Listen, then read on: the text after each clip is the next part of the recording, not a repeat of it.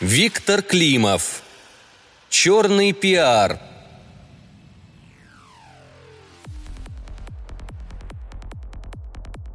Признаюсь, в жизни все не ладилось, и проблемы сыпались как из рога изобилия. И если представить, что жизнь – это череда черных и белых полос, то в моем случае кто-то решил израсходовать весь запас черной краски сразу или просто использовал черную в связи с тем, что белую элементарно забыли подвести подрядчики. На работе попал под сокращение, хотя отработал в компании полтора десятка лет, и какой-то выпендрежный молодняк оказался для руководства куда более ценным, чем проверенный временем и опытный работник. «Надо давать дорогу молодежи», — сказал мне начальник отдела кадров, который вообще-то на пять лет старше меня. «Ну не сука ли?» «Ну-ну, посмотрим, куда они вас заведут». Понятно, что сокращение не могло не сказаться на финансовом состоянии семьи. И жена стала пилить меня с еще большим усердием. А в итоге собрала вещи и уехала, забрав детей. Да, совсем забыл. Мне тут же позвонили из банка с требованием в ближайшее время погасить остатки по ипотеке. И откуда узнали, что меня сократили? Вишенка на торте. Камень в пачке с первосортной чечевицей, который, как вы поняли, сломал мне пару зубов. Да-да, денег на стоматолога нет. Жена опустошила мой счет. Ах да, пронесшаяся мимо машина окатила меня грязью из лужи. Стоит ли упоминать о сломанном зонте и мерзко капающем дожде? А, я уже упомянул. Ну окей. И вот представьте мое удивление, когда я встретил своего давнего знакомого, который притормозил прямо около меня, пока я стоял и пытался отряхнуть грязь, хотя больше размазывал, чем чистил. И вышел из очень даже приличного автомобиля, чтобы поздороваться со мной. Признаться, я был малость ошарашен, так как именно от него мог ожидать такого взлета в последнюю очередь. Ведь до сего дня именно он был тем самым, кому можно было смело прилепить ярлык «неудачник», готовый вот-вот принять из рук судьбы звание спившегося алкаша. Всю школу он протянул кое-как, на троечку, в институт не поступил, запрыгнул в какой-то ПТУ, и то чуть было оттуда не вылетел из-за неуспеваемости. «О, здорово!» – радостно воскликнул он, протягивая руку. «Ты вообще как по жизни? Как дела?» Хороший костюм, однако, на нем. Ничего не скажешь. Очень даже ничего так. И ботинки начищены так, что можно как в зеркало смотреться. Подстрижен, побрит. Нет, на шофера он не походил. Я почему-то всегда сразу угадывал статус человека. И тут было видно, что это именно его автомобиль. «Да не особо», — честно признался я. «А смысл скрывать?» «Вот, иду с собеседования, но надежды, что возьмут, нет. Везде сейчас, видишь ли, кризис, везде оптимизация кадров и расходов». «Понимаю, понимаю», — быстро произнес он. «А давай-ка зайдем вот в эту кафешку, посидим, поговорим, расскажешь что да как, может, я помочь смогу». «Да я как бы сейчас не в том финансовом состоянии, чтобы по кафе и ресторанам ходить». «Ну реально, так и было», «Да нормально все, за мой счет. Тем более, что я сам еще с утра не ел. Сразу с совещания еду, а тут тебя вижу. Дай, думаю, с одноклассником поболтаю за обедом». «Ну, раз платить не придется, а с тебя ничего взамен не требуют, то почему бы и не пойти перекусить? Тем более, что есть захотелось так, как будто желудок стал самостоятельно поглощать внутренности. Халява, она и в Африке халява, уж извините за сленг. В общем, сели мы за столик, заказали себе по супчику да по горячему, а под горячее мой знакомец решил взять горячительное. В общем, завязался у нас вполне себе дружеский разговор, при том, что особо друзьями мы никогда не были. А может, так на меня повлиял стресс, и организм требовал хоть какого-то расслабления. Слово за слово, я ему поведал о ворохе проблем, одолевших меня, а он сообщил мне, что сходил в одно рекрутинговое агентство, где ему и подобрали вакансию, где он смог раскрыть себя полностью. При этом плату за свои услуги берут совсем пустяковую, учитывая то, какие выгоды ты потом имеешь. Я с сомнением посмотрел на своего одноклассника. На какой такой работе он смог себя реализовать? И только я было собрался это спросить, как он встал и стал собираться, предварительно положив на стол пятитысячную купюру, хотя наели мы на гораздо меньшую сумму. «А это тебе!» Он протянул мне прямоугольный кусочек картона, оказавшийся визиткой того самого рекрутингового агентства. Визитка. Неужели ими еще кто-то пользуется? «Ты обязательно зайди туда. Очень рекомендую». И быстро ушел, я поборол в себе соблазн дождаться сдачи от официанта. В конце концов, не я платил. И тоже поспешил домой. Дождь к этому моменту лишь усилился, и липкие капли затекали за шиворот, заставляя рубашку неприятно хлюпать по спине. На следующий день, взвесив все «за» и «против», и решив, что терять мне нечего, а упускать даже такой призрачный шанс не стоит, отправился в обозначенное рекрутинговое агентство – которая, как оказалось, располагалась во вполне себе приличном районе города, хоть и не самом деловом. Но да какая разница? Может, здесь аренда дешевле, а кому надо, тот обязательно их найдет. У стойки меня встретила миловидная девица лет 20-25, которая спросила меня, по какому я поводу, а когда я показал ей визитку, которую мне вчера выдал бывший одноклассник – она понимающе кивнула и сообщила, что сейчас спустится менеджер и проведет меня в кабинет на собеседование. Я тем временем осматривался. Ну, офис как офис. Деловой стиль, ничего лишнего, но и без чрезмерной аскетичности. Все чистенько блестит. Я бы даже сказал, что чувствовался некий уют, что для офисных помещений вообще ни разу не характерно. Скоро показался, по всей видимости, тот самый менеджер – Высокий подтянутый молодой человек в костюме с красным галстуком, который вежливо со мной поздоровался и предложил пройти в кабинет, до которого мы добрались, сначала проехав в лифте, а потом недолго пройдя по коридору. «Так, значит, у вас трудная жизненная ситуация, я правильно понимаю?» «О как! С места в карьер!» Что-то мне это напомнило. «Слушайте, может быть, я неправильно все понял?» Но если вы мне сейчас предложите кредит под бешеные проценты, то увольте. Я, пожалуй, тогда пойду». И даже привстал с кресла, в которое мне до этого предложили присесть. «О нет, что вы, что вы! Это не наш профиль», – замахал руками менеджер. «Я, знаете ли, этих пройдох сам недолюбливаю, и они к нашей организации не имеют никакого отношения». «Да?» – с сомнением произнес я – Тогда в чем же заключается ваша деятельность? Мы делаем жизнь людей лучше. Делая паузы между словами, ответил менеджер. Наркодилеры заняты тем же самым. По крайней мере, они так говорят. И продавцы косметики Эйвон, и... «Нет, что вы!» – перебил он меня. «Это не наш уровень. Просто поверьте. Тогда чем же вы можете помочь человеку, попавшему в трудную жизненную ситуацию? Я начал испытывать некоторый азарт от разговора. Раз уж на работу не устроюсь, так хоть развлекусь в словоблудии. После того, как вы заключите с нами контракт, ваша жизнь изменится в лучшую сторону. Ваши проблемы будут решены. И вообще, вы сможете наслаждаться жизнью в полную силу. Но Менеджер предупреждающе поднял руку. «В пределах разумного. Султаном Брунея мы вас не сделаем, уж извините. И президентом США тоже. При этом вы будете понимать, что часть проблем, с которыми вы продолжите сталкиваться, решаемы, и вы сможете их решать». «О как!» – подумал я. А разговор принимает интересный оборот.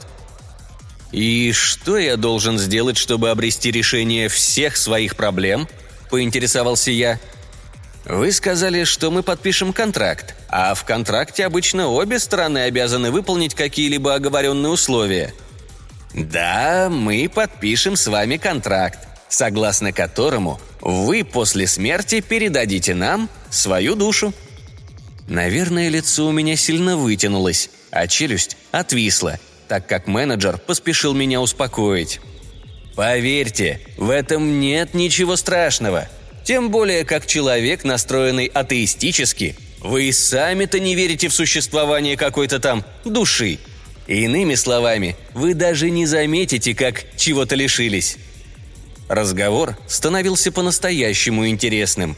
И чисто из чувства противоречия я решил его продолжить, а не встать и уйти из этой мутной шараги, которая теперь больше походила на вербовочный пункт какой-то секты. С другой стороны, я же видел своего знакомого и как он изменился. Но теперь, когда вы заинтересованы в приобретении моей души, начал осторожно я, получается, что независимо от моих религиозных взглядов – душа существует, и вы хотели бы ее приобрести».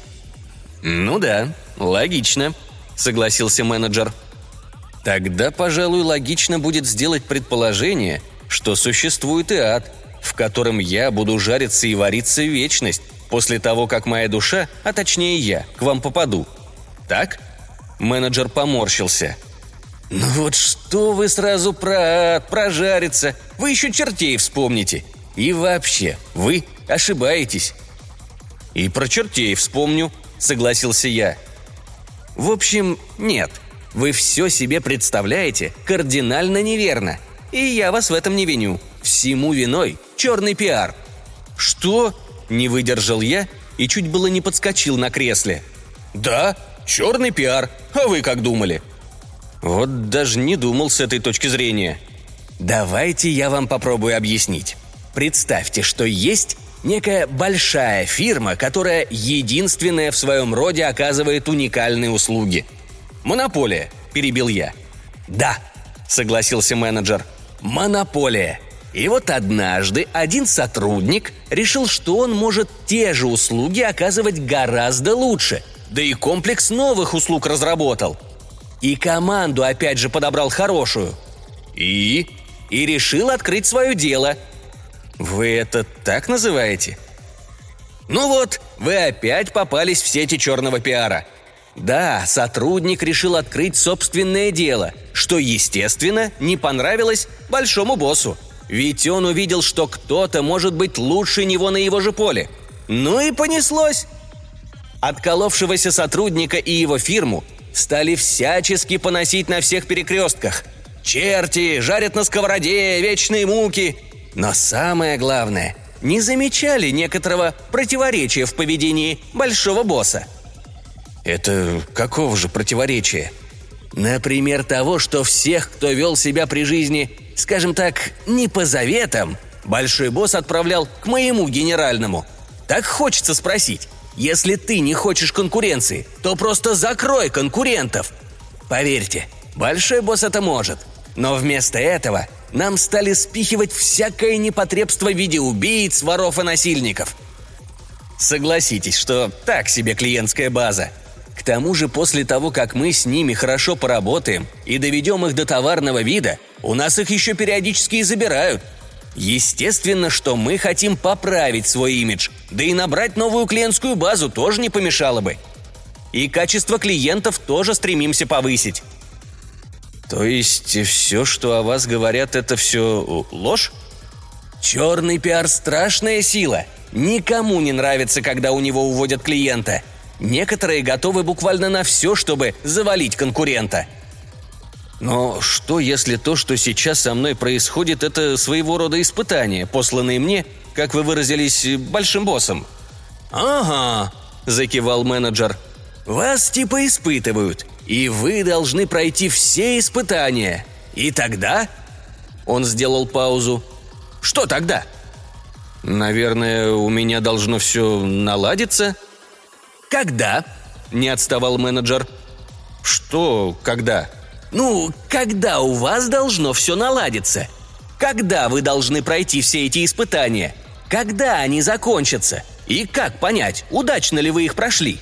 Вам знакомы условия испытаний?» Вы знаете правила игры? Нет? То-то и оно. Наверное, в этом и заключается смысл веры. Надо верить и смиренно принимать все испытания, которые... Послушайте, он своего сына отправил на несправедливую казнь, ведь его сын реально говорил правильные вещи, как бы это ни странно звучало из моих уст. Опять же черный пиар. А ведь это уже не первый раз, когда он...» Менеджер многозначительно указал пальцем вверх. «Покушался на жизни детей». «Да ладно, это когда же?» «Я так и знал. Типичная реакция. Вы не беспокойтесь. Нас это нисколько не задевает. Ни меня, ни другой персонал. Мы уже прошли тот этап, когда принимали такое отношение близко к сердцу. Например, когда заставил Авраама принести в жертву своего сына. Но, насколько помню, он в последний момент остановил Авраама, возразил я. О, да! А вы сами готовы были бы пойти на такое испытание? Представляете, что отец при этом чувствовал? В реальности он просто испугался, что Авраам отвернется от него. Вот передумал. Хотя соблазн был большой посмотреть, что будет дальше – как Авраам переживет смерть сына и сохранит ли веру в сердце своем? А может, он просто испугался, что Авраам перейдет к конкурентам, то есть к нам. Это всего лишь один случай. Серьезно? Вы вроде выглядите начитанным человеком. Мне даже стало как-то стыдно. Смотрите, продолжал менеджер. Казни египетские. Слышали о таких? Слышали. Просто не задумывались, верно? Ведь там были убиты тысячи и тысячи египетских младенцев, только чтобы какие-то гастарбайтеры смогли поехать домой. Обычных, чистых во всех смыслах детей. Ну вот что они ему сделали? А в Содоме и Гаморе, думаете, не было детей? Слушайте, моему начальнику эти два городишки вообще тоже не нравились. Людишки там были, если честно, дрянь.